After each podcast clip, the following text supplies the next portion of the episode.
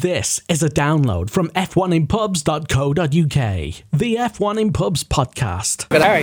Just wondering if I can get a quick interview for F1 in Pubs podcast, just about the Pirelli uh, tyre interview. Just a quick question. Yeah, do you feel this is it for Pirelli today?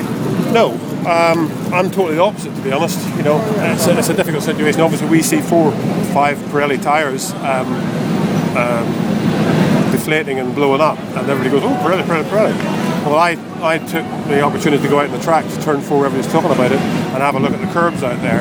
And the drivers drive on the inside of the curb with the inside left-hand wheels, and basically the curb itself is very, very sharp. If you slide against that with the inside shoulder, you'll just cut the tyre to death. Now, it's a case of the curb's too sharp, the tyre can't stand that sharpness, um, and really the driver shouldn't be driving off the road. You know, so there's three things there. For me, you either say the drivers, right, the track is the black bit, you get a penalty if you put the wheels off the black bit. You go around and you can chamfer that inside corner to 45 degrees very quickly and can be done on Nürburgring for the next race.